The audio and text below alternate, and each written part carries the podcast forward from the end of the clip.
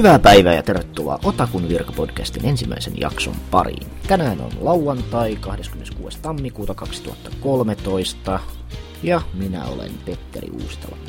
Mä teen päivätyötä Animelehen päätoimittajana. Ennen kuin mä aloitin nämä hommat, niin mulla oli tollanen blogi nimeltä Otakun virka, jonka mä sitten etin tauolle ajan puutteen vuoksi, kun ajoin kirjoittaa paperista blogia niin sanotusti. Siinä välissä tehtiin kuitenkin muutama jakso tällaista Desukonin podcastia nimeltä Desukast, jossa Valtteri oli mukana huomattavasti pitempään kuin minä, ja Matiaskin kävi tässä yhden kerran kääntymässä. Sanokaa hei, Valtteri ja Matias. Moi! Hei, hei paralla! Moikkaralla!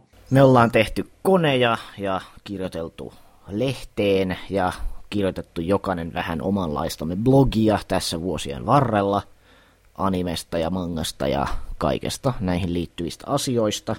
Mutta Valtteri on nyt sitten tökkinyt mua tarpeeksi siitä, että voisi näitä podcast-hommia jatkaakin taas joskus, joten mä mietin, että Otakun viran voisi herättää kuoleista näin audiomuodossa. Eli tässä sitä nyt sitten ollaan ja tehdään tällaista podcastia nimeltä Otakun virka. Tarkoituksena olisi jutella sekä ajankohtaisista että vähemmän ajankohtaisista aiheista, animesta, mangasta ja kaikesta siltä väliltä. Joten katsotaan, miten lähdetään etenemään ja millä aikataululla. Aloitetaan puhumalla ajankohtaisista asioista.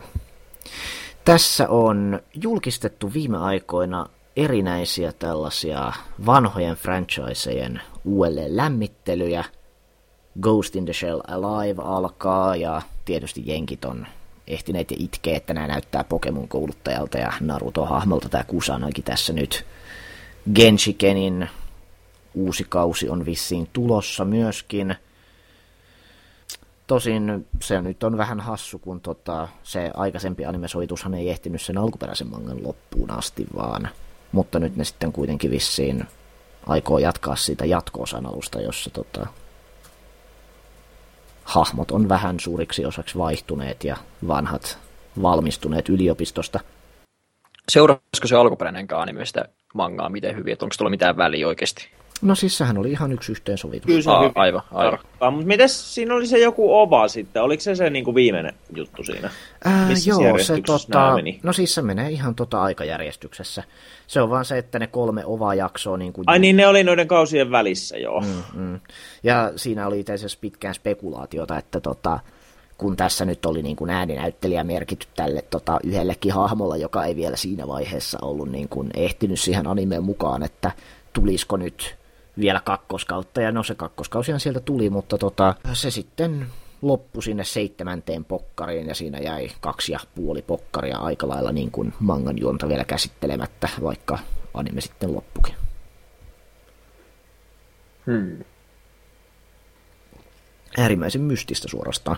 Että nyt jos se aikoo siitä niin kuin uudesta mangasta jatkaa tota juonta, niin vähän vaikea nähdä, että, että ei siinä nyt oikein pysty sitä niin kuin hahmon kehitystä siitä skippaamaankaan siitä niin kuin alkuperäisen mangan lopusta, koska siinä kuitenkin jengi alkaa vähän deittailemaan ja kaikkea tämmöistä, ja niin.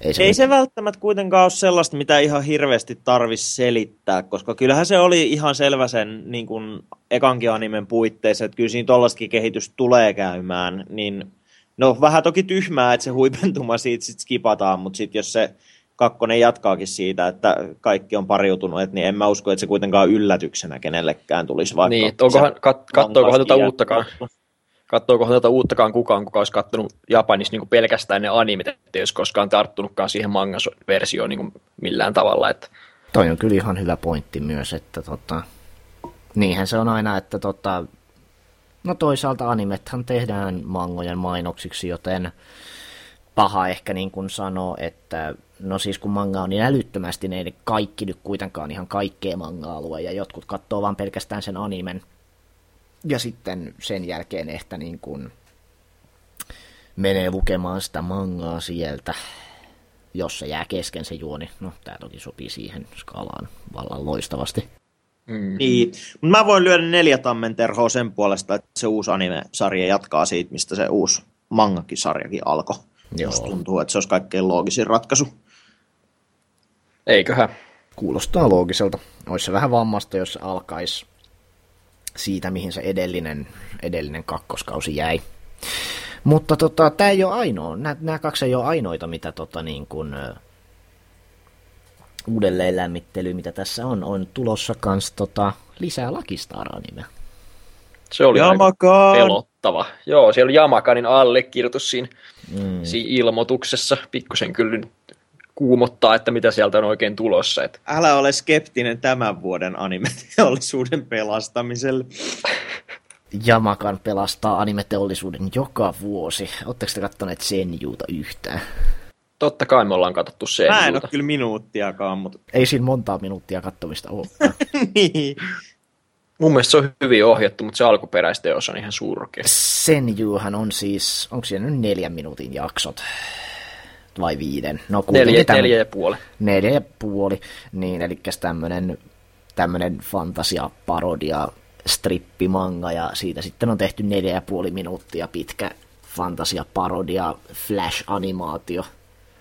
Ja, ja Jutaka Yamamoto on siellä laajentamassa animen katsojakuntaa, koska hän rakastaa ulista siitä, miten anime on urautunut uriinsa ja ei sen jälkeen se menee ja tekee lisää lakistaaria. No mutta siis on se kyllä varmaan jossain onnistunut, koska mä voi kuvitella, että lännes kukaan muu silleen mitään noita lyhyt animeja pelkästään sen takia katsoisi, että höhö, että tässä onkin tämä veikeä kuulu, julkisohjaaja. Mm. no sikäli joo, tietysti. E- ellei sitten TQta joku katsonut, koska eikö se joku nimekäs hemmo senkin kuitenkin teki, mutta sitten kun se ei saanut ketään muuta tekemään, niin lopputulos mm. oli vähän mitä oli. Mun tota, pitkään, pitkään kypsytelty teoria on se, että lännessä ihmiset on äärimmäisen tota, kärkkäitä hyppäämään tällaisten niin kuin ohjaajien, I. Niin. Ohjaajien nimiin kiinni, vaikka ohjaaja siinä nyt ei välttämättä ole se, joka, joka on se suurin päättäjä näistä asioista, vaan se on enemmän semmoista pyöreän pöydän ympärillä niin kuin miettimistä, mutta tota, Jamakan sitten nousee tästä massasta esiin sillä, että se on äärimmäisen suurisuinen ja, ja puhuu, puhuu, mitä sylkisuuhun tuo ja haukkuu kaikkia. Niin, no onhan se aina, että jos on mielenkiintoinen tyyppi, niin sitten sitä, ne sen niin. teoksetkin alkaa kiinnostaa enemmän heti. Että... Niin, lännessä ollaan aina sillä lailla, että jos, jos leffa onnistuu, niin siitä kiitetään ohjaajaa, ja jos firma onnistuu, niin sitten kiitetään toimitusjohtajaa, kaikki Steve Jobsit ja, ja Bill Gatesit ja, ja Steven Spielbergit ja näin edespäin.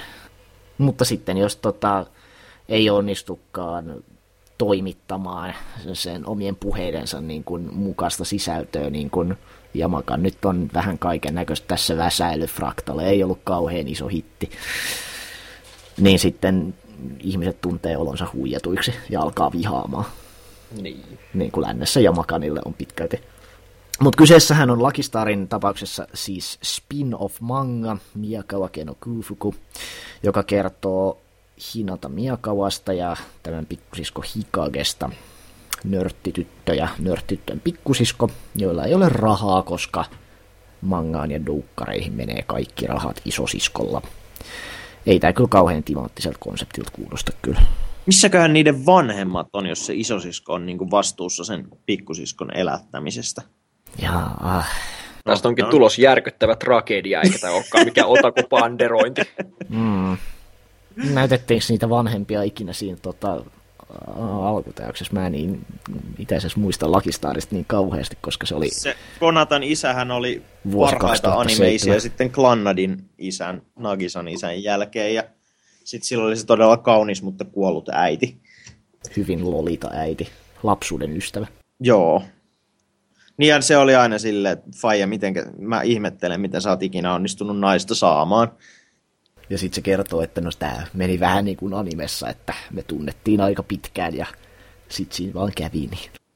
Franchisesia on elvytetty viime aikoina, mutta tota, uusiakin originaalisarjoja on perustettu. Esimerkiksi tässä nyt olisi tämä Sunrisen Valvrave the Liberator, josta oikeastaan mitään ei ole vielä julkistettu, paitti näitä promokuvia, joissa on poika ja toinen poika ja tyylikkäät robotteja. Mun mielestä tämä niin näyttää maailman sunriseimmalta asialta. Tässä on kyllä jo kaikki elementit kohdillaan. Mä rakastan tota ton valkopukuisen pojan asua. Se on kaikella tapaa niin överi, että mä en pysy housuissa, niin tällaiset polvisaappaat ja ai. Nämä tota, Sunrisen sarjat tunnetusti on suunnattu tytöille, jotka tykkää univormupukuisista pojista skifi-miljöössä ja tämä kyllä vaikuttaa äärimmäisen siistiltä. Pitää varmaan katto.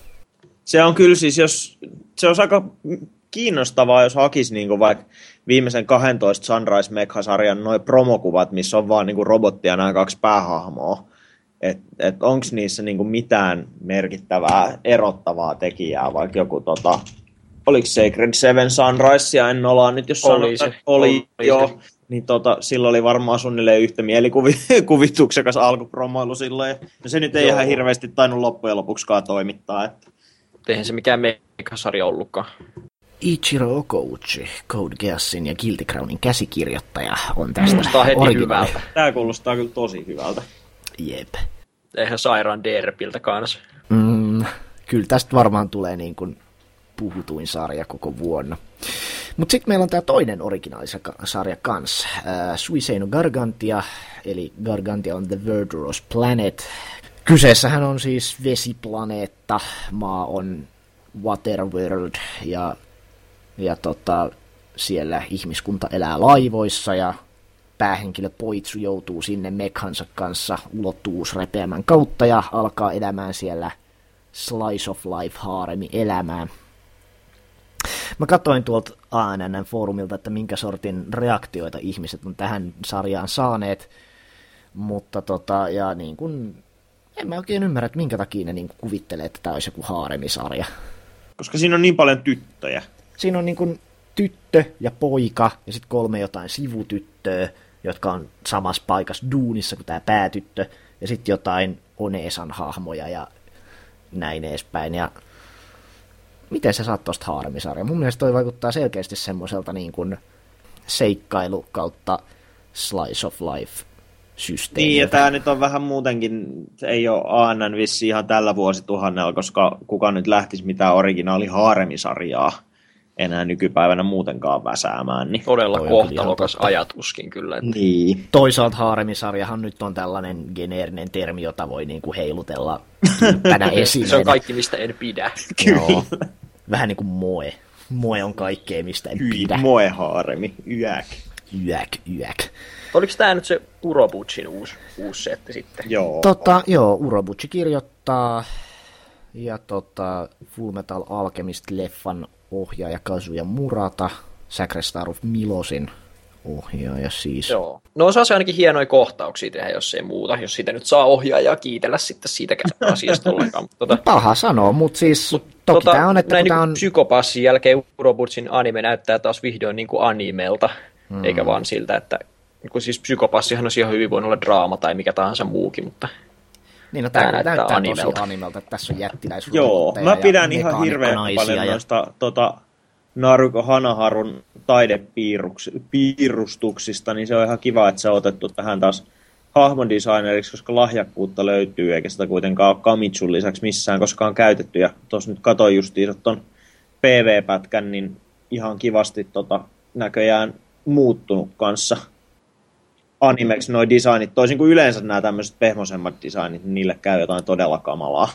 Tämä on kiva tämä vaatedesigni tässä, että nämä selkeästi niin kuin on samasta kulttuurista revästy ja on röyhelöä ja on nahkaa ja on kuviota ja kaikkea tämmöistä. joo, ja sitten taas toi päähenkilö erottuu siitä tosi paljon tuossa mm. tuollaisessa ihoa nuolevassa haalarissaan. Niin. Joo. Ja tota, sitten anime sovitusjulkistuksiin Mamare Tonon Log Horizon Ranube-sarja, joka siis, jota ihmiset on äärimmäisen niin kuin Sao-klooniksi tässä jo ehtineet sanoa, koska no, 30 000 pelaajaa tipahtaa rinnakkaistodellisuuteen, joka on yhdistelmä oikea maailma ja heidän pelaamansa fantasia mörppi Elder Teilen pelimekaniikkaa. Ja jos katsotte ANN-foorumin kommentteja, niin siellä ei mitään muuta osata sanoakaan, että Sao knock off. En mä tiedä, voiko ketään syyttää toisaalta tästä vertauksesta sitten kuitenkaan. Että katsotaan, että Sword Art Online menestyy sairaasti, tulee joku, jonka premissi kuulostaa ihan samalta. Niin... Tätä on alettu kirjoittaa jo kaksi vuotta sitten. Että... Niin, no siis kun niin, tämä on jo just 2000, se, että... kaksi vuotta sitten, milloin se saa alkokaan menestyä? No. No, mutta kyllä se nyt on varmaan niin kuin lukenut sen aikaisemminkin. Tai, tai siis jos Log Horizon ja se alkoi kirjoittaa 2010, tämä, tämä Tämä on siis Maojuun, Maojuun kirjoittaja myös.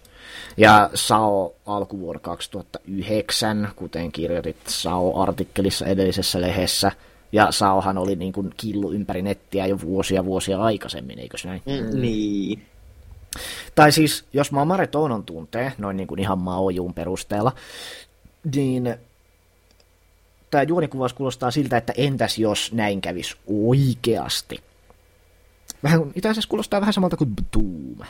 Pärjääkö peliekspertit oikeassa maailmassa, joka toimii pelin sääntöjen mukaan, mutta on kuitenkin oikea maailma, eikä semmoinen pelin sääntöjen mukainen, että, että kuoleminen ei ole oikeeta ja herppanderppaa. Mm. Onko täällä jäpällä sit niinku mitään alkuperäisiä ideoita, jos Maoju on niinku Spice and Wolf knockoff ja tämä on nyt sitten Sword Art Online no, knockoff? No sitä jo muutaman jakson. Voiko se sanoa sitä knockoffiksi? Mun mielestä se enemmänkin tekee tällä lailla, niin kuin, että, että otetaan joku, joku suosittu genre tai, tai konsepti ja sitten niinku väännetään se sillä omaan parodiamuottiin. Vähän niin kuin Haganaista nyt tuli tämä tää keväällä alkava anima, tämä, mikä tämä nyt on, My Youth Romantic Comedy is Wrong as Expected, joka on eri kirjoittajalta, mutta kuitenkin. on. Niin, otetaan joku suosittu ja tota, puolen vuoden sisään on tullut jo viisi parodiaa siitä. Näinhän tämä toimii. Ja mun mielestä on tosi laiskaa, että niin kuin aina kun joku tekee jonkun teoksen, joka on post jotain, niin länkkärit on heti huutamassa, että tämä on ihan täysin rip-off ja tämä on vaan vanhan kierrätystä. Jo ihan tuollaisen pelkän juonikuvauksen perusteella. Mutta tulee mieleen, että vihaako länsimaiset ihmiset genrejä oikeasti näin paljon. Joskus tuntuu siltä, että siinä missä japanilaisen kuluttajan eka reaktio on aina, että ahaa, tämä kuuluu tähän genreen, niin länsimaisen kuluttajan ensireaktio taas on aina, että huomasinpas muuten samankaltaisuuden näiden kahden asian välillä, olenpas fiksu. Niin ja en mä tiedä, onko sitten loppujen lopuksi, Valtteri on katsonut niin sairaan paljon animea, niin onko sulle koskaan niin tota, animen katsottua tullut sellainen fiilis, että on kyllä tämän ihan saman jutun nähnyt joskus aikaisemmin? Kun eihän sitä oikeastaan tuu koskaan. Että niin, kyllähän ne saattaa niin paperilla kuulostaa samalta, mutta toteutukset sitten kuitenkin eroa niin paljon, että sen takia noita ei hirveästi kannattaisi tuijotellakaan noita, ha, noita sarjojen kuvauksia. Todellakin, ja sitten muutenkin tota, mua itteni ärsyttää suunnattomasti täällä lempisivulla niin MyAnimelistillä nämä sarjasuositukset, kun ne aina sitten menee niin kuin justiinsa poimii vaan ne sellaiset pinnalliset teemat, että jos niin kuin pidit Guilty Crownista, niin kannattaa katsoa kas Mira ja Nikki, koska molemmissa on vaalea punajuuksinen päähenkilö. Niin mm. Niin tota, tota, tota, nämä sitten taas tämmöiset pinnalliset, ihan niin kuin juonikuvauksienkin asti, niin ei kuitenkaan kerro mitään sit siitä sarjan tunnelmasta ja siitä, että miten esimerkiksi vakavissaan se ottaa itsensä. Tässä on muuten semmoinen hauska pointti, että joku saattaa ihan oikeasti valita sarjoja sen perusteella, että siellä on pinkkihiuksinen tyttö tai ei ole. Crazy.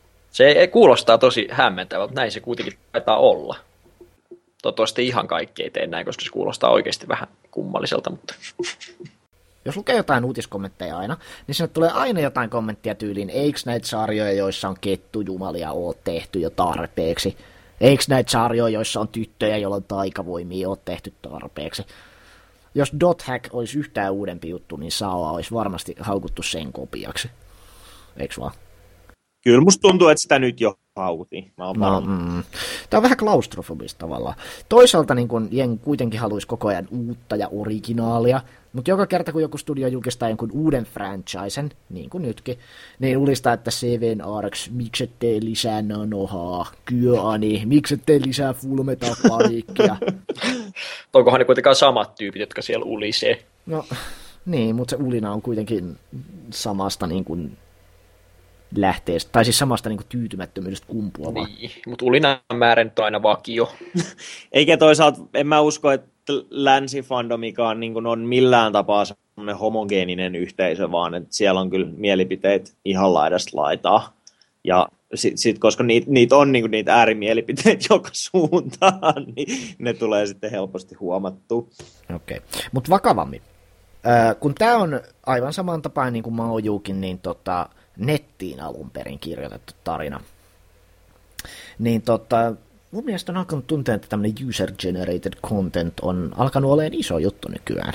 Esimerkiksi toi, toi mikä tässä nyt muuten julkaistettiin, tämä, tämä Savannah Game. Sekin oli niin kännykkäromaanisivustolla alun perin julkistettu, ja Maoju ja näin edespäin. Kenestä tahansa voi tulla nykyään hittikirjailija, jonka, jonka niin teksteistä vetään viisi mangaa ja anime-sovitus niin kuin parin vuoden sisään. Se Oreimo silloin niin. kolme vuotta sitten Se Oreimon anime-juonikaari, se ei olekaan mikään Se, se oli mun mielestä niin typeri juon, juonenkäänne ikinä, kun siinä se Kirino kirjoitti sen jonkun, olikohan se nyt sitten joku netti- vai kännykkäromaani, ja sitten kun siinä yhdessä jaksossa ensin näytettiin, että se oli ihan semmoista paskaa tekstiä täynnä tai hymiöitä ja nettilingoja. Sitten seuraavassa jaksossa heti jamakannon sille, että tästä on tehtävä anime, niin en voinut uskoa silmiäni, mutta ehkä tämä nyt on sitten tänä ja seuraavana vuonna täynnä totta. Näin on. Täyttä totta, tämmöinen skenaario. Ja sitten kotimaan uutisiin. Tammi julkisti tällä viikolla erinäisiä uusia manga-julkaisuja. Meillä olisi tässä tota Romeo X Juliet, joka on man- kaksipokkarinen mangasovitus Gonzon vuoden 2007 TV-animesta, joka oli tätä, tätä, tätä Gankutsuou sukupolvea, jossa otettiin joku länkkärikirja ja tota, tehtiin sitten kohtuullisen liberaali anime-sovitus. Katoitteko te Romeo X Julietti ikinä? Eipä ole tullut katsottu. En oo. Se on lojunut mulla kyllä katsomislistalla vaikka miten monta vuotta, koska noi Gonson ton ajan tuotokset kyllä tapaa olla ihan sairaan hyviä, mutta niin, niin mm. jostain syystä en ole nyt vaan saanut aikaiseksi. Ehkä se johtuu siitä, että tämä mun Gonzo rupeaminen jäi siihen Red Gardenin kolmeen viimeiseen jaksoon, mitä mä en ole vieläkään saanut katsottua. Niin... Tässä on kansikuva, koska Jenpress julkaisi tämän tämmöisenä vissiin yhtenä isona paksuna pokkarina, niin kuin nykyään on tapana vuonna 2010. Manga updatesia kun katsoo, niin 25 prossaa äänistä on sitä mieltä, että tämä on kympin manga, mutta sitten toisaalta siellä on tollanen selkeä bumppi myös tuolla 7-6 aste kohdalla. että katsoo nyt vähän, että onko tämä manga hyvä vai ei. Onko tämä nyt nimenomaan animen sovitus? Animen, animen mangasovitus. Se ei kuulosta oli... yleensä kauhean hyvältä. Ei se kuulosta, Niin, siis mutta Gonzo tota... teki ihan hirveän paljon tota, originaalisarjaa tuolla aikanaan, ja sitten niistä kanssa tuli näitä tällaisia lyhkäisiä mangasovituksia, mutta en mä ole kyllä kenestäkään ikinä kuullut, mikä olisi mitään tällaista koskaan lukenut. Mm, no toisaalta tosta... anime- ja mangasovituksethan on aina kauhean lyhyitä, koska se on, että palkataan joku jäpä nyt piirtämään, I, joka ei mitään muutakaan saanut aikaan, ja sitten se väsäilee sitä jotain 2-4 pokkari. Olihan tuossa toi Madoka Magikankin tota, Niin, ja Wolf's Rain, jos mennään näihin, mitä Suomessakin on julkaistu, niin, niin. Wolf's Rainihan oli myös kahden pokkarin animesta tehty sovitus. Rykäsy. Gankutsuo tota... manga näköjään menee Afternoon-lehdessä vieläkin kahdeksan vuoden jälkeen, mutta ei ole vissi ollut kovin kummonen julkaisutahti, jos sitä on nyt toistaiseksi kolme volyymiä tehty. Niin... Afternoon on kuukausilehti. Niin silti pitäisi olla enemmän, mutta... 12 chapteri, niin no ehkä se on epäsäännöllisesti julkaistu. Sitten täältä tuli tällainen evukkamanga taas, puheenjohtaja Kissanpentu, Kaicho Sanchino Koneko, joka näyttäisi olevan Hanato Jume-komiksia. Hanato Jume-lehdessä ilmestynyt siis aikoinaan yksi pokkarinen, puolen pokkarin mittainen story, ja sitten siinä on vissi joku toinenkin story. Tämmöisiähän nämä nyt on. Ei tämä nyt varmaan miltään maailmaa kaatavalta vaikuta. Se on varmaan tullut jonkun diili ohes, musta vähän tuntuu. No en mä oikein tiedä. Musta tuntuu, että se on se, että, että jos on elukkaa, niin, niin se myy Cheese Sweet Home ja, ja muuta kissasysteemiä. Paha sanoa. Ja sitten tietty nämä tota, Keijonin kaksi lisäpokkaria myöskin. Musta tuntuu, että kaikista niin kuin näistä julkistuksista niin tämä kiinnosti kaikkia ihmisiä, ainakin mitä nyt kommentteja katsoo. Tuleekohan noin, mitenköhän ne meinaa sen tehdä, että tuleeko se jotenkin silleen simultaanisti kumpikin, kun tässä on ilmeisesti siis yksi pokkari nyt näitä ihania lukiotyttöjä ja toinen pokkari sitten näitä tota, ikivanhoja yliopiston mummoja, niin hmm. vai mahtaako toinen sitten tulla ensin ja toinen myöhemmin?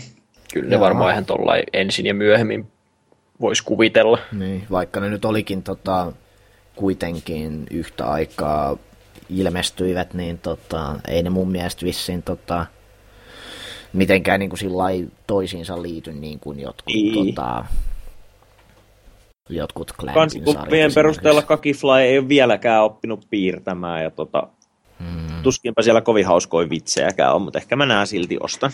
Onko siinä joskus ollut vitsi? Ihan vaan niin merkkinä, että nyt, nyt ollaan Suomen manga-kustantamus menossa hyvään suuntaan.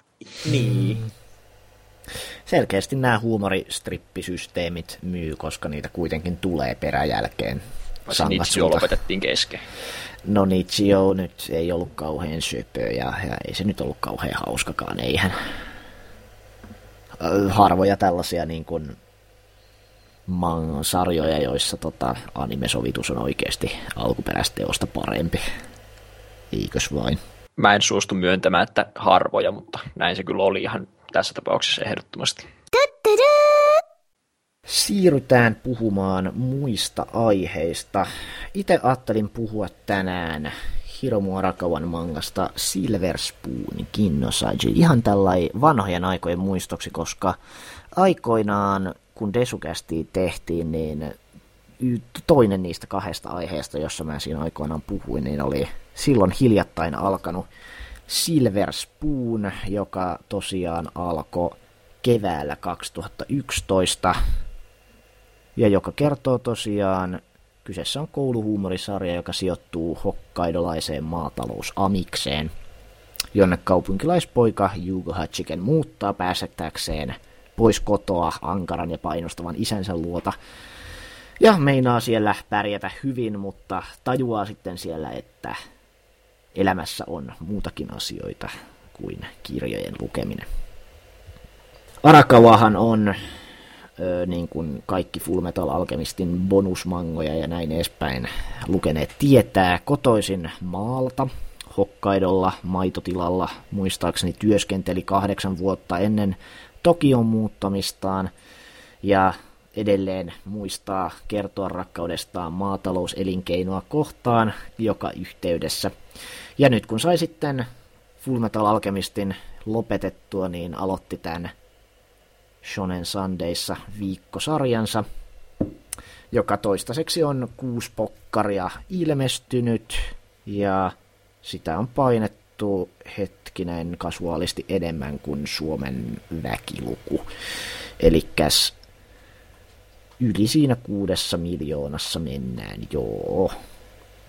Mikä on tietystikin niin kuin tota, tällaiselle kouluhuumorisarjalle, joka kertoo siitä, miten miten jätkä opettelee ratsastamaan hevosella ja, ja, ja hoitaa porsaita ja lehmiä, niin älyttömän iso summa. Oletteko te itse tutustuneet tähän sarjaan?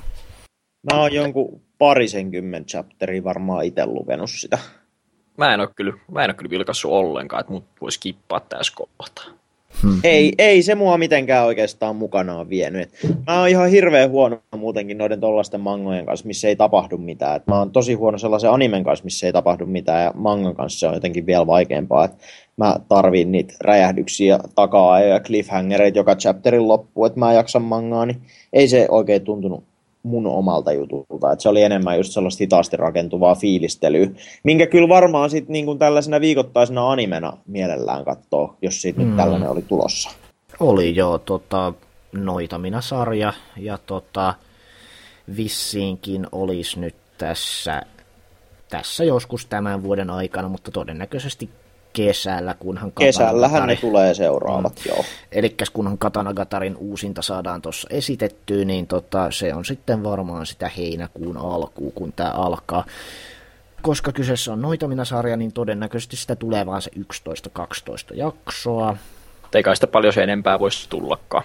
Mä en mä nyt tiedä, sitä on kuusi pokkaria kuitenkin jo tullut. Eihän se juoni tietenkään ihan siinä vielä loppumassa ole, koska se on sellaista, että käydään koulua ja, ja opetellaan vähän niin kuin asioita ja ihastutaan tähän luokkakaveriin ja, ja sitten on kaikkea semmoista slapstick-systeemiä, mitä nyt Eikö se niinku yhtään tule se ongelma, että kun siis, silloin kun mä luin Fullmetal Alchemistin aikoina, mun suurin ongelma sen kanssa oli se, että Arakava ei ole niinku yhtään hauska. Se läpät ei ole yhtään hauskoja, ne vaan niinku ahdistaa mua syvästi. Eikö tässä sitten tule sitä ongelmaa, että tämä on kuitenkin tarkoitus olla komedia? Hmm. No en mä tiedä. Ehkä tämä toimii paremmin niin kuin komediana sen takia, että kun tässä on vakavia kohtia, niin ne on sellaisia niin kuin vakavia keskustelun aiheita siitä, että voiko alkaa eläinlääkäriksi, jos ei halua nähdä eläinen kuolevan, tai voiko niin kuin käydä koulua ollenkaan, jos perhe on veloissa ja, ja tila ulos mitataan ja joutuu konkkaan ja kaikkea tämmöistä. Eikä niinkään semmoista, että niin kuin ihmisiä oikeasti kuolee. Ehkä. Mm. Ja se Full Metal Alchemisti huumori nyt oli muutenkin enemmän ehkä vähän sitä, että niinku on joku vakava kohtaus, että joku sanoo Edi lyhyeksi ja sitten se huutaa, että sanoiko se mua lyhyeksi. Mm. Niin, tota, ei se Silver Spoon ei taas ollut sit niinku ihan sellaista.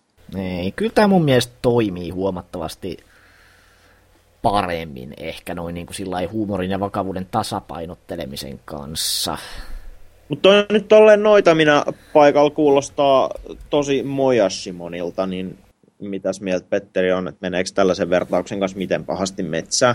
No, ihmiset rakastaa vertauksia, mutta tota, kyllä mun mielestä tämä on huomattavasti vähemmän infodumppausta ja enemmän semmoista niin kuin itse tekemistä ja sitä, että jokaisessa tarinassa on ehkä joku opetus, että tehdään nyt kovasti töitä, että saataisiin tällainen, tällainen hevosvetokisa niin kuin tota, school-festivaalia varten niin kuin tehtyä ja opiskellaan niin kuin juuston valmistusta ja kaikkea tämmöistä, mutta se ei kuitenkaan ikinä mene semmoiseksi niin kuin tylsäksi tylsäksi niin kuin kemiavänkkäämiseksi, mitä Mojashimon suurimmaksi osaksi mun mielestä oli. Ja sitten siinä pyörii niitä pikkuölläröitä niin kuin häirittämässä. Et Mojashimo on ehkä enemmänkin niin kuin ei toimittanut sitä, mitä se vähän niin kuin lupaili, mutta tämä mun mielestä toimii huomattavasti tasapainoisemmin, koska tämä kuitenkin nyt on niin kuin semmoinen ensisijaisesti kouluhuumorisarja, jossa sitten tulee vähän semmoista vakavampaa teemaa välissä, että pääseekö se ja se pelaamaan baseballia Koshienin ja saako se niin kuin äitinsä pelastettua veloista ja kaikkea tämmöistä. Eikö siinä tule kuitenkaan yhtään semmoinen fiilis, että menee hyvä arava hukalle sen takia, että se tekee tällaista, eikä sitten, että tekisi toisen eeppisen oikean tämmöisen niin kuin tarinan kaaren ja fantasia-settingin. Mun mielestä toi on hirveän hauska ajatus, kun jos niin kuin miettii noita tolle mangakoit, niin ei sitä mun mielestä ole kyllä tolkkuu kertoa sitä samaa tarinaa kahdesti. Et... No ei samaa, mutta voisi keksiä uuden. Koska niin, jos, silloin siis... jos se on hyvä kertoa tuollaista tarinaa, niin se vähän niin kuin sillä niin, no siis jos miettii, että näitä, siis maailmassa on ihan hirveän vähän mangakoita, joiden se hyvä sarja oli niin hyvä, että ne pääsisi tekemään sitä toistakin. Mm. Et, tota, Urasava nyt on tehnyt samanlaista story tosi paljon, mutta sitten taas jos mietitään esimerkiksi tota Hiroki Endo, niin se tämän karseen dystooppisen Edenin jälkeen alkoi sitten tota, piirtää mangaa niin kuin mixed martial artsista ja sitten tota, Oba Obatat alkoi piirtää mangaa mangan piirtämisestä ja Arakava nyt sitten maanviljelystä, niin vissiin tämä on sitten aika yleistä, että kun tämmöinen yksi niin kuin vakava mainstream appeal-sarja sit saadaan kunnialla päätökseen, niin sen jälkeen sitten on varaa kanssa irrotella jonkun tuollaisen niin kuin henkilökohtaisesti ehkä tärkeän, ei niin yleisesti kiinnostavana koetun aiheen niin. Ehkä tämä tuli niin, no. tämä ajatus enemmän siitä, että tosiaan Arakavan huumori ei kuulostanut, kuulosti vaan siltä, että, että älkää tätä antako sen tehdä, pistäkää sen tekemään niitä vakavia juttuja. Jos se nyt kerta toimii, niin ehkä se ei sitten, koska nyt on, tietysti on hyvä, että tämmöinen sarja saadaan ylipäätään tehtyä, että eihän tätä kukaan tuntematon Jannu saisi te- tehdä ylipäätään. Niin. Innolla odottaa. Onko muuten siitä kesän sitten noita minä Aisa-parista vielä kuulunut mitään, vai onko se toistaiseksi mysteeri? Ei täällä mitään lue vielä ainakaan. Mä en kanssa muista edes, mitään olisi julkaistu. Toivottavasti, toivottavasti se uusi, ei kun niin se uusi Urobutsi oli ihan keväällä joo. Joo. Hmm. Toisaalta tuntuu ehkä vähän siltä, että manga on parhaimmillaan silloin, kun tota, piirtäjä saa piirtää siitä, mitä itse haluaa, eikä mene sillä niin kuin Bakumanissa, että needs more gags. Ja sitten niin. sit tulee jotain pakotettua Joo, niin nyt tosiaan tuli vielä tota, yhdeksi lisäksi tämä ihana Lyn Okamoto, niin joka sitten Elfenliidin jälkeen duunasi tämän mäkihyppymangan, niin tota, mm. tota, tota, si, siinä oltiin myös hyvin lähellä just sitä, että mitä haluaa piirtää. Niin. Mutta sitten kummakin sen päätyttyä se alkoi piirtää sitten Elfenliediä uusiksi toisella nimellä. Eikö se kans ruvennut käsikirjoittaa sitä toista, sitä Borderline Edge-sarjaa? Ai niin joo, joo, se... totta, totta, mutta siis kun Silver Spoonista nyt kuitenkin näkee, että kyseessä on aihe, jota Arakawa rakastaa henkilökohtaisesti, ja siitä näkyy se tunteen palo, mikä sillä on aihetta kohtaan, niin se toimii mun mielestä äärimmäisen paljon paremmin kuin se, että väkisin yrittäisi vääntää. Tiesittekö te esimerkiksi, että tota, tämä Jakito the Japanin tekijä olisi alun perin halunnut tehdä lääkärimangaa, mutta sitten sen editori sanoi silleen, että ei kun lääkärimanga on niin kauhean vaikeaa, kun pitää tarkistaa kauheasti, tee nyt vaan sen leipämangan ensin. Ja sitten kun se sai sen okay. paketin, niin sitten se vasta sai alkaa tekemään lääkärimangaa. No siis siitä tulee jotenkin sellainen tosi hauskan niin kuin, riemukas fiilis, sit jos, sit jos niin kuin, siitä sarjakuvasta selkeästi näkee, että se aihe on sille kirjoittajalle tosi sellainen henkilökohtaisesti tärkeä. Hmm. Niin se on tosi mukavaa aina lukea ja seuraa sellaista. Hmm. Mutta tota, no niin kuin sanottu, niin noita minä sarjat nyt todennäköisesti jää 11 jaksosiksi. Onhan tässä nyt ollut kaksi kourisia sarjoja, Robonauts ja Psykopas ja näin edespäin. Ja Mojashimo nyt sitten vielä ja rikkosen jatko-osattomuuden kirouksenkin, että no vaikka se nyt puoli vuosikymmentä kestikin, että se jatko-osa tuli. Niin, no me, mehän nyt kuitenkin puhutaan Hiromu Arakavasta, ja se on nyt oikeasti siellä kärkikastissa, kun puhutaan normihomojen suosioissa olevista mangakoista. Fullmetal Alchemistillakin niin kun tehtiin kokonainen uusi anime ihan vaan sen takia, eikä, ja eihän niin tähän oikeastaan koskaan. Niin että äh, vaikka tämä nyt kaikki oddsit onkin kokonaan stäkättyy tätä vastaan, että tämä manga saataisiin kokonaan sovitetuksi animeksi, niin ehkä kuitenkin ajan kanssa. Kyllä se Koska... sieltä ennemmin tai myöhemmin tulee loppuun asti, ei sitä niin, kukaan jätä kun, kun tuota, niin tilaisuutta sanoin, käyttämättä. On tämä on kuitenkin niin kuin semmoinen, että joka pokkari on printattu se miljoona ja, ja eihän Japanissa ole kuin 120 miljoonaa ihmistä, niin tämä on semmoinen kulttuurishokki tyylinen sarja, että kaupunkilaisilla opetetaan, miten, miten, miten mistä niin kuin liha tulee ja mistä kananmunat tulee ja, ja mitä vaaditaan, että lehmiä lypsetään ja sitten pyörii siellä semmoisissa karusellitelineissä ja, ja näin edespäin.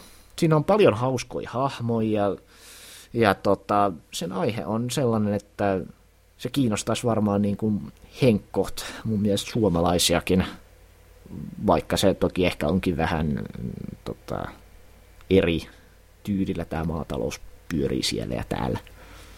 Olisiko tuossa Mutta... muuten mitenkään, koska aika useinhan nämä noita sarjat on myös vahvan dorama-potentiaalisia, niin tota, Hmm.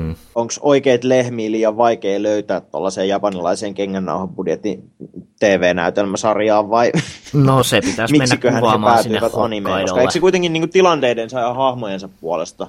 Kyllä, kyllä. toimisi niin kuin myös näytelmänä no, siis ja sitten kanssa tämän just niin kuin mainstream-suosion vuoksi.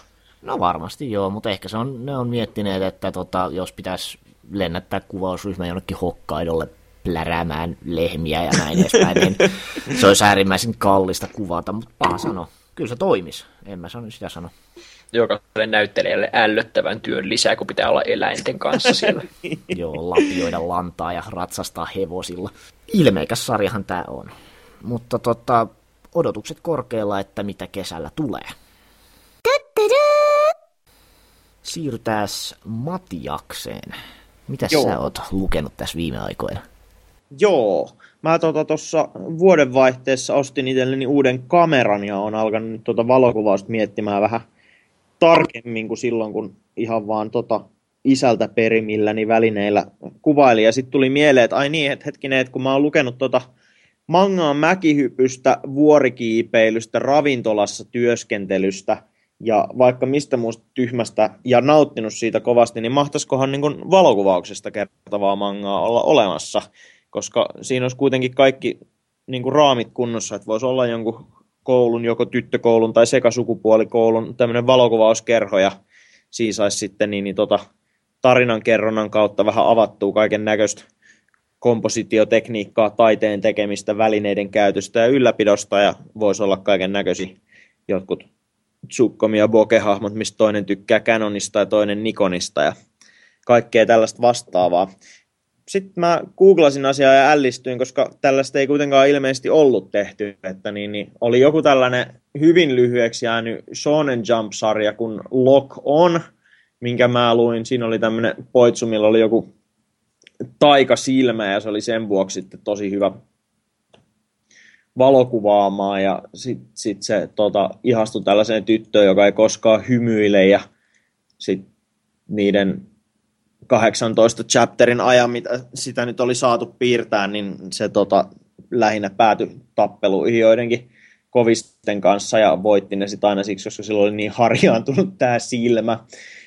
Sitten sit oli tämmöinen tota, vähän parempi ja pidempi kuin Kimi Iro Focus, I Only Focus on Your Color, mikä on julkaistu Shonen Champion-lehdessä, missä on tota, tällaista ilmeisesti vähäsen kypsempää shonen setti, esimerkiksi tämä tota, Akumetsu ollut, mikä on aika suosittu tämmöinen Death Notein kaltainen manga ja mitäköhän muuta tunnettua tässä nyt tulisi.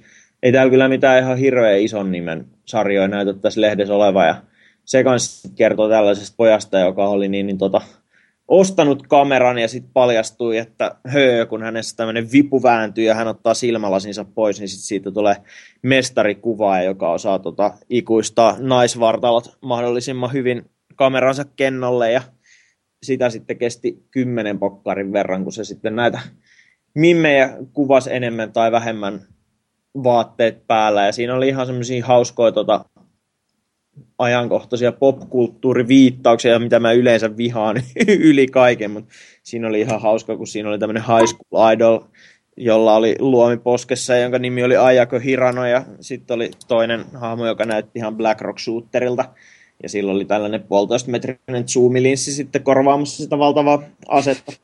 Niin tota, se oli sitten kaikkien odotusten vastaisesti kuitenkin yllättävän hauska lukea. Ja sitten mietin, että tämä tämmöinen shonen romanssi on semmoinen lajityyppi, minkä, mitä en ole oikeastaan mihinkään en ole perehtynyt yhtään. Muutamia shonen sarjoja olen lukenut ja niistä on kyllä pitänyt, mutta ne on ollut aina enemmän sellaisia tota, niin kuin juonen puolesta eteneviä kuin ihmissuhteen puolesta eteneviä. Ja toi shonen romanssi nyt on muutenkin aika hassu käsite. Mitäs teille edes tulee siitä niin kuin ensimmäisenä mieleen, jos sen mainitsee? No, kyllähän se varmaan on Maison ikkuku ja Toloveru. Toloveru on aika kaukaa haettu sanoista romanssisarjaksi. Mulla tuli toi Kimi, Kimino Irumachi tuli ekana mieleen, koska eikö se nyt ole tyyli ainoa olemassa oleva shonen romanssisarja, mitä nyt ylipäätään enää niin kuin on Joo, isoja. Tuo, tuo ja sitten tämä tota, GE Good End oli sitten tämä toinen, minkä mä päädyin lukemaan. Mä saatan sitä Kimino Irumachia koittaa tässä nyt sitten seuraavaksi kanssa, koska sekin on käsittääkseni ihan hiljattain päättynyt ja mikään nyt ei ole niin karseita kuin lukee jotain romanssusarjaa, mikä ei ole päättynyt. Niin, ja tota, mä, mä oon joskus aloitellut sitä, mutta en ole päässyt mihinkään sen kanssa siitä oli se semmoinen kummallinen kaksijaksoinen anime. Niin en, oli, ja, niin OAD. Ja sen pointti oli, ei siitä oikein mitään saanut irti, eikä se kyllä hirveästi kiinnostustakaan herättänyt, lähinnä ihmetytti sitten vaan myöhemmin, kun mä katsoin jotain, ja tätä mangaa on niin kuin 200 chapteria. Tämä on joku iso juttu, että miksi tommonen tehtiin. Mutta tosiaan toi Kimino Matchin sitten toinen Aisa-pari oli tämä tämmöinen GE Good End, mihin mä olin kanssa törmännyt näiden tota, erinäköisten mangalukuäppien siellä huippulistoilla aina, mutta – en sitten ollut erityisemmin kiinnostunut. Ja se oli tosi hämmentävä kokemus kyllä tällainen, tällainen, tällainen niin kuin verrattain normihomoisa niin kuin kontrastina otakusarjaan romanssi, koska se meni aika, aika paljon näiden niin kuin tämmöisen puhtoisen otakuromanssin konventioiden ulkopuolelle.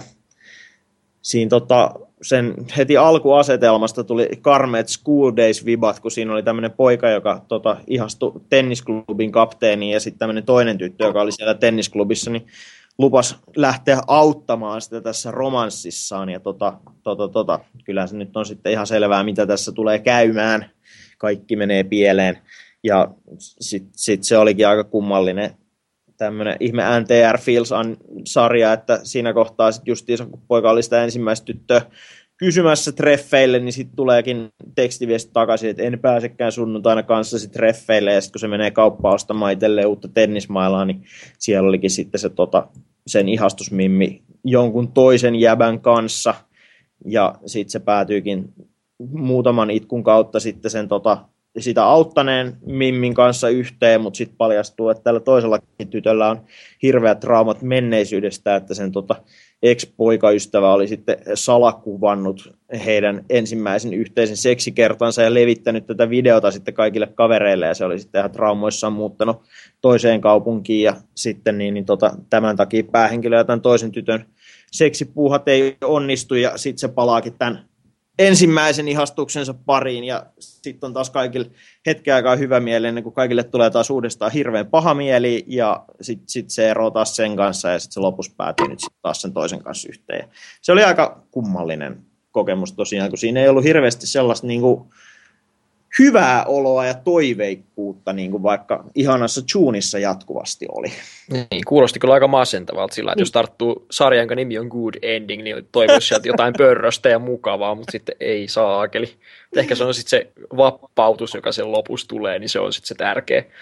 Niin Joo. tärkeä, että se nimikin on päätetty jo etukäteen, että näin siinä tulee käymään. Vuoksi. Joo, tuossa oli itse asiassa semmoinen tota, jännittävä konsepti, että se oli ensin niin kuin tämmöinen joku 60-sivuinen one-shotti kirjoitettu tällä konseptilla ja sitten haluttiin jatkoa. Eli se oli tässä, tota, tota, tota, missä lehdessä se nyt olikaan, Shonen Magazineissa –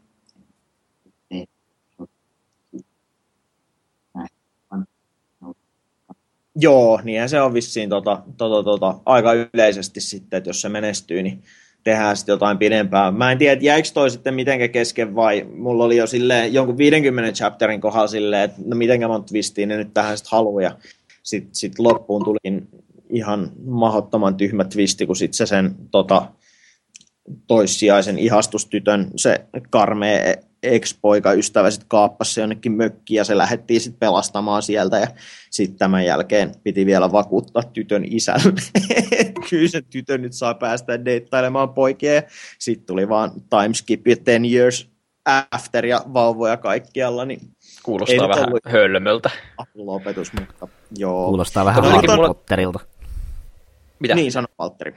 Niin, että mulla tuli vertaan kaikki näitä aina Nosoki Anaan, koska se on ainoa sarja, mikä mä oon koskaan lukenut about, niin kun viitin sitä tuollaista niin romanssi, romanssiasiaa, niin jotenkin Nosoki Anassa on tehty se, että se vetää sen niin ihan sairaan överiksi koko konseptin tuollaisesta tytön ja pojan välisestä romanssista, mutta sitten kun miettii tuollaista Shonen-sarjaa, niin sit kun sen on pakko olla vähän pliisumpi ja vähän tuollainen, kev, niin kuin, miten se sanoisi, kevyempi ja kiltimpi, niin sitten jotenkin toi kuulosti vaan niinku ihan sairaan masentavalta ja tylsältä eikä yhtään. Joo, niinku se oli. Ja siis jotenkin niin kuin Nosokiana ja Sundome, niin ne on molemmat silleen niin, niin karseita, että siitä niin kuin kärsimyksestä tulee se, mikä antaa siinä sitä nautintoa. Mutta mut, mut sitten tuossa oli vaan silleen, että kaikilla oli jatkuvasti paha mieli, niin se ei sitten oikein, mutta ei kuitenkaan sit niinku niin paha mieli, että siitä olisi saanut tyydytystä. Ja sitten tuossa oli myös se niinku mikä siinä Juni-ristivertailussa sanottiin, että Juni oli niin hyvä siksi, koska siinä se romanssin kehitys ei niin kuin ollut sitä, että niin kuin tulee aina joku tämmöinen kompastuskivi jostain tyhmästä väärinkäsityksestä, sitä pitää sitten selvitellä niin. taas, kunnes ollaan taas siinä status quossa ja sitä voi ehkä viedä siitä eteenpäin,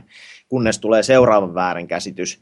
Niin tässä nyt ei niin oikein mitään muita plottivaissa ei ollutkaan, Paitsi näiden väärinkäsitysten lisäksi se, että voi ei, alkoi satamaan, kun olemme ulkona, eikä meillä ole sateenvarjoa, pakko mennä tytön kotiin kuivattelemaan vaatteita, mikä sitten aina johtaa siihen, että toinen on sitten käynyt suihkussa ja sitten kaadutaan vahingossa sängyn päälle ja sitten ollaan sille doki doki voimmeko. Hmm. Paras juonen käänny.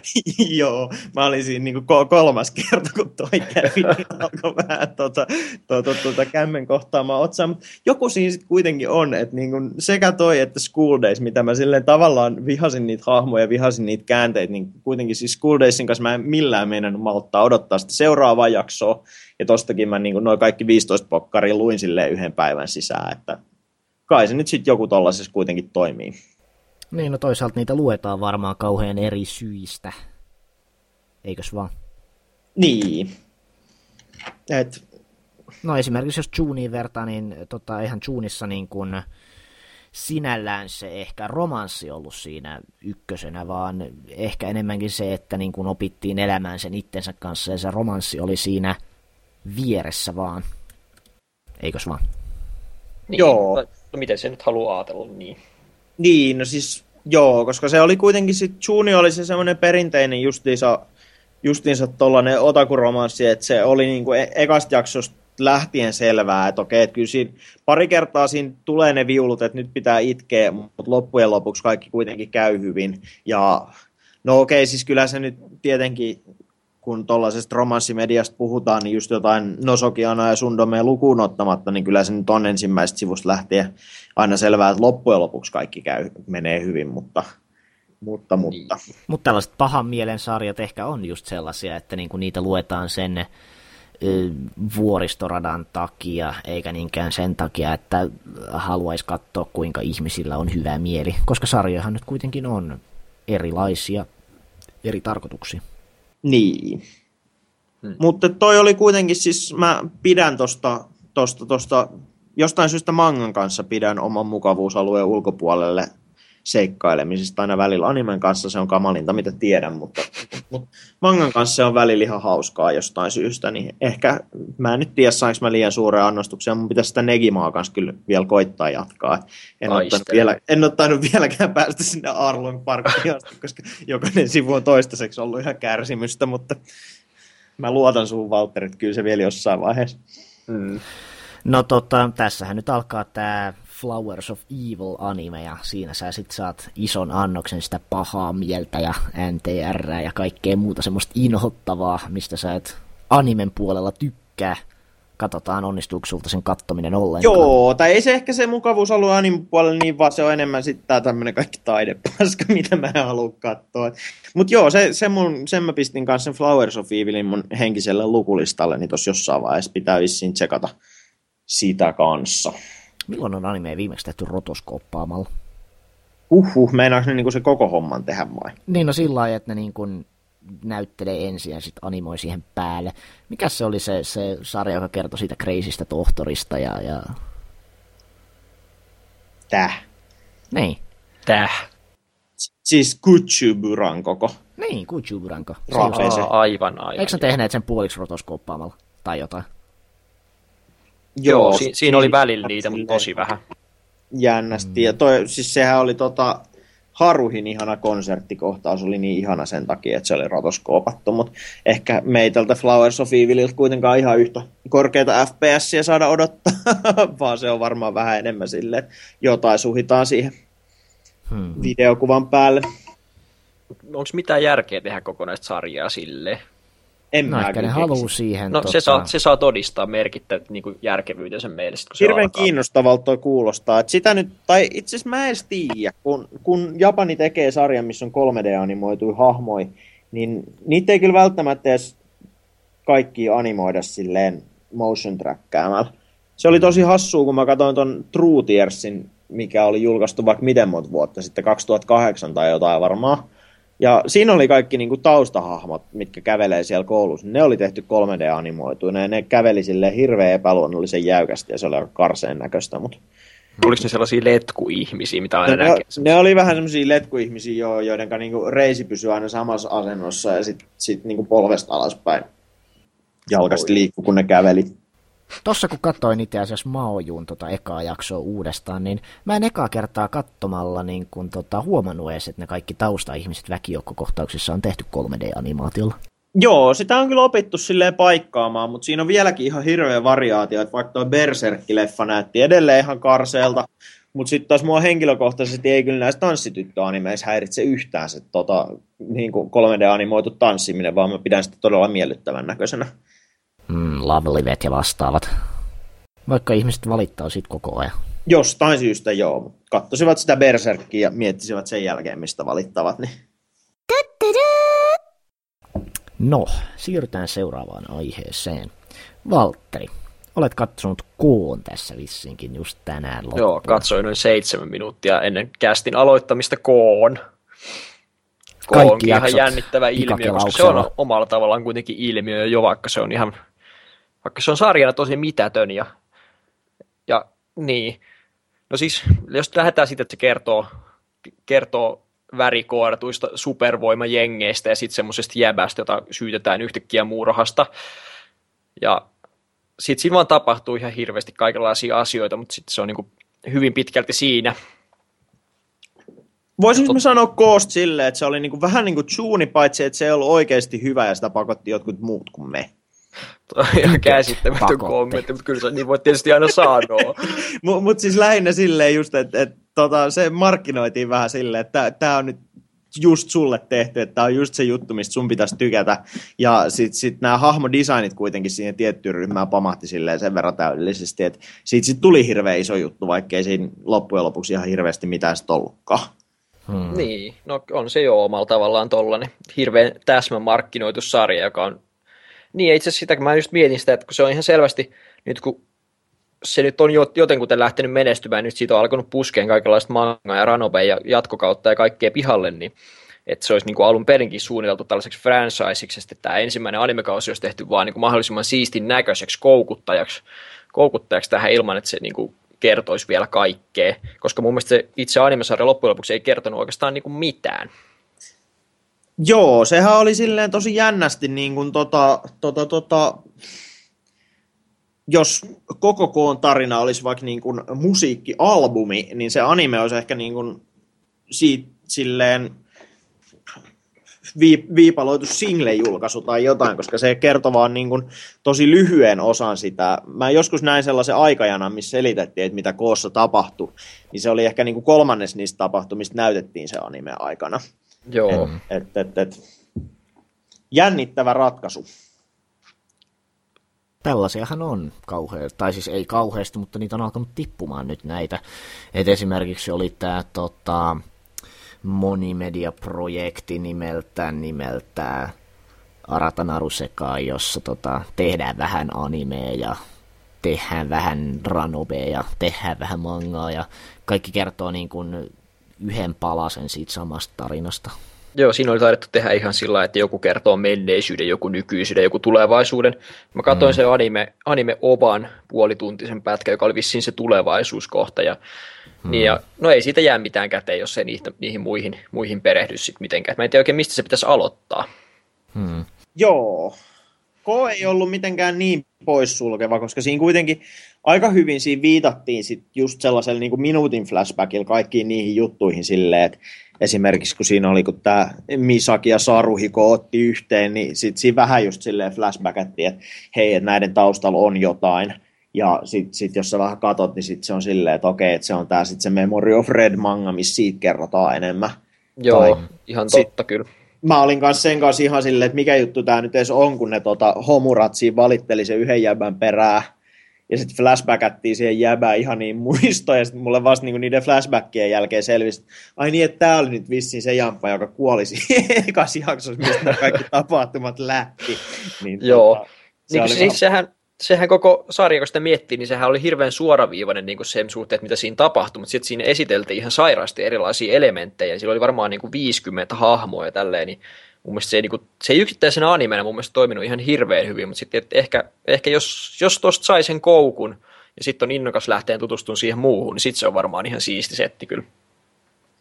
Jonkun tuolla rakkaas Maja-nimelistissä, niin mä ainakin tämän tota, Side Red Ranoben arvosteluun törmäsin, ja siellä oli sellaista All Caps 10 kautta 10 ylistystä, mutta ehkä se on toki, siis toi on varmaan vähän semmoinen niin kuin just niin kohdemarkkinoitu, että sit jos osuu siihen, niin se on vaan, tulee vaan semmoinen fiilis, että mä haluan tykätä, mun on pakko tykätä tästä. Niin tota, Vähän niin kuin Chuuni, Chuuni. Vähän niin kuin Chuuni. Se on, se on tosi hauska fiilis. Mä tykkään langeta sen mukaan. Se ja tunne, kun se joku taas... panderoi oikealla niin, tavalla. Mutta sitten se taas on ihan karmeet, kun sä luulet, että joku panderoi sua. Ja sitten se onkin taas vaan viiko, viikoittainen tota, 20-minuuttinen unilääke, vähän niin kuin jooga. Niin... Hmm. Mutta ei puhuta joogasta enää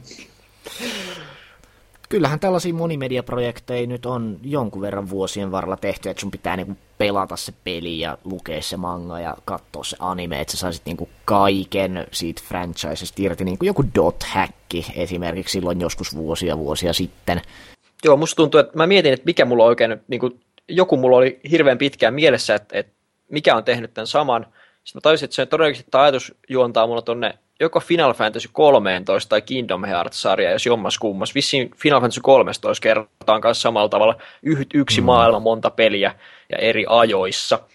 Hmm. Mä en tiedä, miten se on toiminut, kun mä en ole ikinä mun omaa kappalettani siitä avannut, vaikka mulla se on, mutta on toi hirveän, hirveän tarinankerronnallisesti hirveän hauska idea kyllä, mutta Se, että jos näkee vain yhden osan, niin sitten se jättää kyllä vähän kylmäksi. Se on vähän se, että tota, meille bakagaineille tällaiset tuoteperheet aukeaa vähän hankalasti, koska vaikka nyt kaikki animet maailmassa subataan ja, ja aika iso prosentti mangoistakin käännetään, niin tota, ranobet jää sitten sinne niin kuin kielimuurin toiselle puolelle, koska ei niitä kukaan jaksa kääntää, ellei se ole joku tosi, tosi iso juttu. Eikä ainakaan noin niin kuin etukäteen ennen kuin se anime sitten on pakottanut sen isoksi franchiseksi. Niin, ellei nyt tosta just kyse just jostain Nasuversen tyyppisestä, josta sitten jaksetaankin käännellä, josta sitten on miljoona teosta olemassa. Et. Hmm. Vähän vaikea sanoa, mutta onhan noi toki niin kuin tosi mielenkiintoisia projekteja. Ja ylipäätään mielenkiintoista, että tota, tällaisia niin kuin originaaliprojekteja on alettu tekemään. Oli ne sitten tällaisia niin kuin yksittäisiä originaali-animeja, tai sitten originaali niin kuin tällaisia franchiseja, joissa on paljon kaikkea. Mistäs meidän nyt pitäisi kääntää? Se oli toi Animaple-blogissaan aikoinaan kiitteli Madokaa tästä niin kuin viimeisimmästä animeteollisuuden käännöksestä, mutta luotettaisiko me Animapleen tässä Mä en kyllä luottaa siihen Jannuun enää koskaan, mutta on se ihan oikein jäljellä ehkä tämän suhteen. Hmm. Mutta siis jotenkin mulle tulee tosta koosta vaan, niin mä oon ihan hirveän onnellinen ton Nakanishin puolesta, koska toi oli kuitenkin niin kuin, jotenkin niin hirveän kunnianhimoinen projekti, että tollainen jäbä niin kuin, ihan puskisti silleen, okei, okay, ensin perustanut jonkun studion, millä se on tehnyt kolme huonoa animea, ja, ja sitten tulee tälleen niin kuin mikäkin jamakan, että hei, että mä tuun nyt ja pelastan tämän animeteollisuuden tällä mun originaaliprojektilla, mihin Joo. mä oon palkannut seitsemän salassa pysyvää Ranobe-kirjoittajaa ja sitten tulee Previevi ja ei saatana näin hyvää animaatiota, ei ollakaan nähty sitten Kyoanin ja tota, tälleen. Niin mä oon tosi tyytyväinen, että siitä ei tullut mikään sellainen kupla, mikä puhkes, vaan että se ihan oikeasti sitten niin löysi sen yleisönsä ja menesty. Joo. Vaikka toki näitä sitten haukutaan Fujoshi panderoinneksi kaikkien hikisten kaulapartanörttien taholta. Saa jotka... sitä panderoida Fujosse ja Matiasta. Niin. Ne on aika lailla sama yleisö. Mutta siis toi on aika jännää, koska yleensä mä pidän niinku Fujoshi-panderointia tosi ällöttävänä. Mutta Mut sitten sit tulee reisi Kossa ei niinku näitä ällöttäviä elementtejä edes hirveästi ollut, vaan niinku housuni kostuivat paljon useammin kuin mitä mä raivosin. Mun mielestä Tiedätkö niinku missä, se, missä se raja menee? Se menee siinä, kun joku niistä äistä laittaa kielen ulos, niin siinä kohtaa Joo, se on ällöttävä se, oli, se, oli siis se, se, se, se, tota, se punaisten kuningas, silloin oli aivan ällöttävä hahmodesign, koska se oli ihan niinku tää tota Kingdom Heartsin Axel ja sitten se Final Fantasy sinne ällöttävän kielen ulos laittava punakka. Mutta mut sitten mä olin tosi tyytyväinen, kun tämä jäbä vietti niin kun animen 13 jaksosta 11 siellä vankilassa, niin sitä ei tarvinnut katella. Ja niin. sitten se, sit se tota, skeitteri Jonne oli kanssa aika ärsyttävää, mutta mut, mut sille mäkin lannoin sitä anteeksi, koska se liittyi sit siihen taas siihen ihanaan sinisten silmälasin poitsuun. Niin. Niin, mutta sinisten kaikki. designit oli kyllä aivan täyttä seksiä ja oli se oli kanssa aika hyvä sit se Kyro oli ihan söpöpoika, koska se oli semmoinen kodihengetär. Ja sitten se Shiro taas oli ihan karsea hahmo, siitä ei kyllä varmaan kukaan pidä. Nuoltiinko tässä animes Veitsenteri? Ei, ei ollut sellaistakaan. Joo, se on se pahin. Se on, se on kyllä ihan karsea jo. Ja oliko siinä edes niin poikahahmo, jolla oli silmälappu? Ei, ei edes tainnut olla. Niin tota, paljon annan anteeksi näiden tällaisten design-ratkaisujen. Sen, sen sijaan siinä oli niinku kaksi silmälasipaikkaa, mitkä käytti sitä kummatkin sitä ihan saatana kuumaa templatea. Never mind, että niitä ei oikein meinannut erottaa toisistaan. niin. Mä aina kun jompikumpi tulee ruutuista, odotetaan vaan, että se alkaa puhua, että saa niin, tietää, tietää että okei, okay, että sukitahan se siinä. niin tota, tota, tota. Mutta se oli kyllä siis, kun oli ihan äärimmäisen viihdyttävä sarja mun mielestä kyllä niin no, noissa puitteissa tosi kunnianhimoinen. Kyllä mä oon tyytyväinen, että ne on lähtenyt tuolla kaliberilla tekemään tuollaista sarjaa. Ja se on muutenkin tosi hämärä idea, että kun siinä on niin kuin, silleen karseen diippisen juoni, eikä sitten niin kuin, pystytkö sä Valtteri nyt niin kuin neljäs sana, le, neljän lauseella kertomaan meille, mitä koossa tapahtui? Eh, en, en vaan pysty. niin, että et se on, se on niin kuin lähes mahdotonta sisäistää sen pelkä animen perusteella, että mitä siinä tapahtui. Niin, niin, niin, niin rohkea veto. Koska se ei sitten kuitenkaan ole niinku mitään tällaista. Mä katsoin tuossa, karkasin sieltä mun mukavuusalueelta ja katsoin tämän Kyoso Gigan.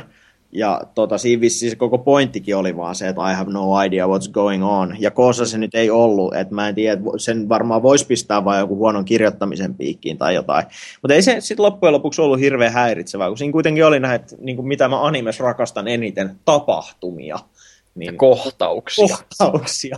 Ja ne niin kuin, kohtaukset aina vei silleen, yksi johti seuraavaan. Niin, niin. sitä oli tosi silleen sulavaa katsoa, että no niin, että nyt loppu tämä jakso pistää seuraava tulille. Ja se opening oli myös hyvä. Hmm. Sopivassa määrin räjähdyksiä. Juu, kyllä.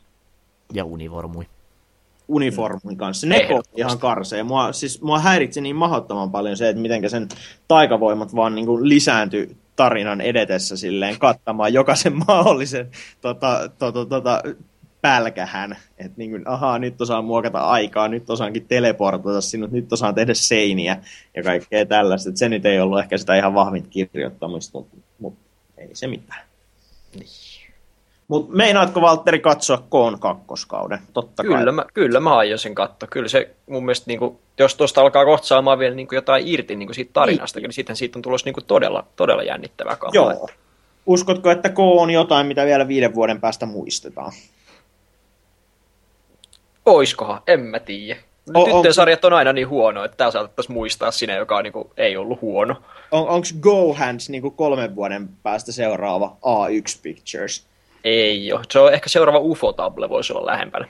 Joo, se on kyllä, se on kyllä vähän. Hetkinen, mitäköhän mä vertasin UFO-tableen just, että jossain oli kehitetty aivan uskomatonta lahjakkuutta silleen parin vuoden sisään ilman mitään syytä, mutta mä en muista mikä se oli. No, ei se mitään. Hmm. Eikö niin, sitä mä vaan ihmettelin tosiaan Ufotablelle, että mistä ne löysi sen lahjakkuuden siihen Karanik kun ne oli ennen sitä tehnyt vaan niin keskinkertaista huttua, että, että miten, miten ne niinku yhtäkkiä teki parasta animaatioa, mitä Valkokankaalla oli ikinä nähty. Hämmentävää. Varmaan ne sai vaan säkittäin. Ei, mutta oliko tämä, Irkis oli jotain keskustelua, että ei saa puhua siitä rahasta ja budjetista, että ei, ei anime rahalla tehdä. Hmm. No niinhän se on esimerkiksi, että tota, Little Busters näyttää lamaselta ja, ja Sakura Show parhaalta ikinä ihan vain sen takia, että toisessa on järkevämmin käytetyt resurssit ja luovemmat art directorit, eikä niinkään se, että toisessa olisi kasapäin enemmän rahaa. Niin. Sitten kun puhutaan ihan niinku raasta animaatiosta, niin se kyllä aina maksaa rahaa. Kyllä ne, se joo. Ehkä siellä on jotain mystisiä enkelisijoittajia. Muakin on aina ihmetet, ihmetyttänyt, että minkä hemmetin takia niin kun tämä Comic Earthstar niin kun saa jokaisesta neljän ruudun strippimangastaan animen tehty, vaikka ne nyt onkin tämmöisiä viiden minuutin flash-animaatioita. On, on, on Yamano Susume ja on Man Girlie ja on kaikkea tämmöistä yhden tekevää, millä ei ole yhtään. Ja se on varmaan ihan vaan se, että ne on saaneet jonkun massiivisen sijoituksen jostain, ja sitten kaikella sillä rahalla pitäisi tehdä jotain. Niin. Eikä ne oikein omista mitään sen isompia franchiseja, joten sitten siellä on semmosia vuorikiipeilyloleja. Ja sit, Shaftiläiset animaattorit syö taas hernekeittoa, kunnes, kunnes tulee taas seuraava monogatari, mikä pelastaa ne hetkellisesti. Niin. Yksi purkki, 20 animaattoria, unettomat yöt. Et kyllä niin. tommonen, niin kuin, jos puhutaan jostain aikatauluttamisesta ja talenteista, niin semmoinen yleensä sitten joku aikatauluongelma näkyy siinä, että jos se animaatio on ihan niin keskineräistä tai hahmot ei näytä, miltä niiden pitäisi näyttää, mutta se, että onko niin rahaa, rahasta kiinni vai ei, niin se on mun mielestä ihan sitä taas, onko animaatio paljon vai ei ja tällainen. Hmm.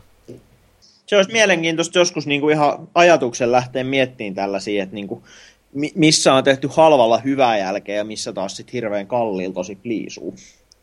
Hmm. Se on sitten jo toinen tarina. Kyllä, se vaatii aika paljon. Todennäköisesti. Totta, me ollaan puhuttu tässä nyt 70 minsaa. Alkaisikohan tämä eka jakso oleen hiljalleen tässä? Ajan kelpo mitta. On hmm. tämä varmaan aika hyvä. Joo. Katsotaan tässä varmaan, että jaksetaanko alkaa viikoittaista kästiä vetämään vai pitäisikö vetää kahdella viikolla. Mutta tota, joka tapauksessa kuuntelijat löytää linkkejä näihin asioihin, mistä me ollaan puhuttu osoitteesta otakunvirka.fi kautta yksi, yksi siis numerona, ei kirjoitettuna. Ja ainakin toivottavasti siihen mennessä, kun tota, tämä kästi löytyy ladattavana, ollaan saatu se saitti kunnolla pystyyn ja julkistetuksi. Ja tota, suosittelen henkilökohtaisesti sitä, että tota, MP3-soittimensa kautta älypuhelimeensa hommaa jonkun sortin appin podcastin kuuntelemiseen, koska podcasteja on aivan sanoon kuvaamattoman inhottava kuunnella siinä tota, tietokoneella istuessa selain ikkunasta, koska siinä sitten ei pysty tekemään mitään muuta siinä samalla, eihän. Paitsi mahjongi. Nettimahjongi. Tai irkkaamaan, jos ajatus riittää sekä kuuntelemiseen että kirjoittamiseen samalla. Mahdollisesti. Mutta tota, palataan seuraavassa jaksossa sitten aiheeseen. Moi moi! Kiitos. Hyvästi.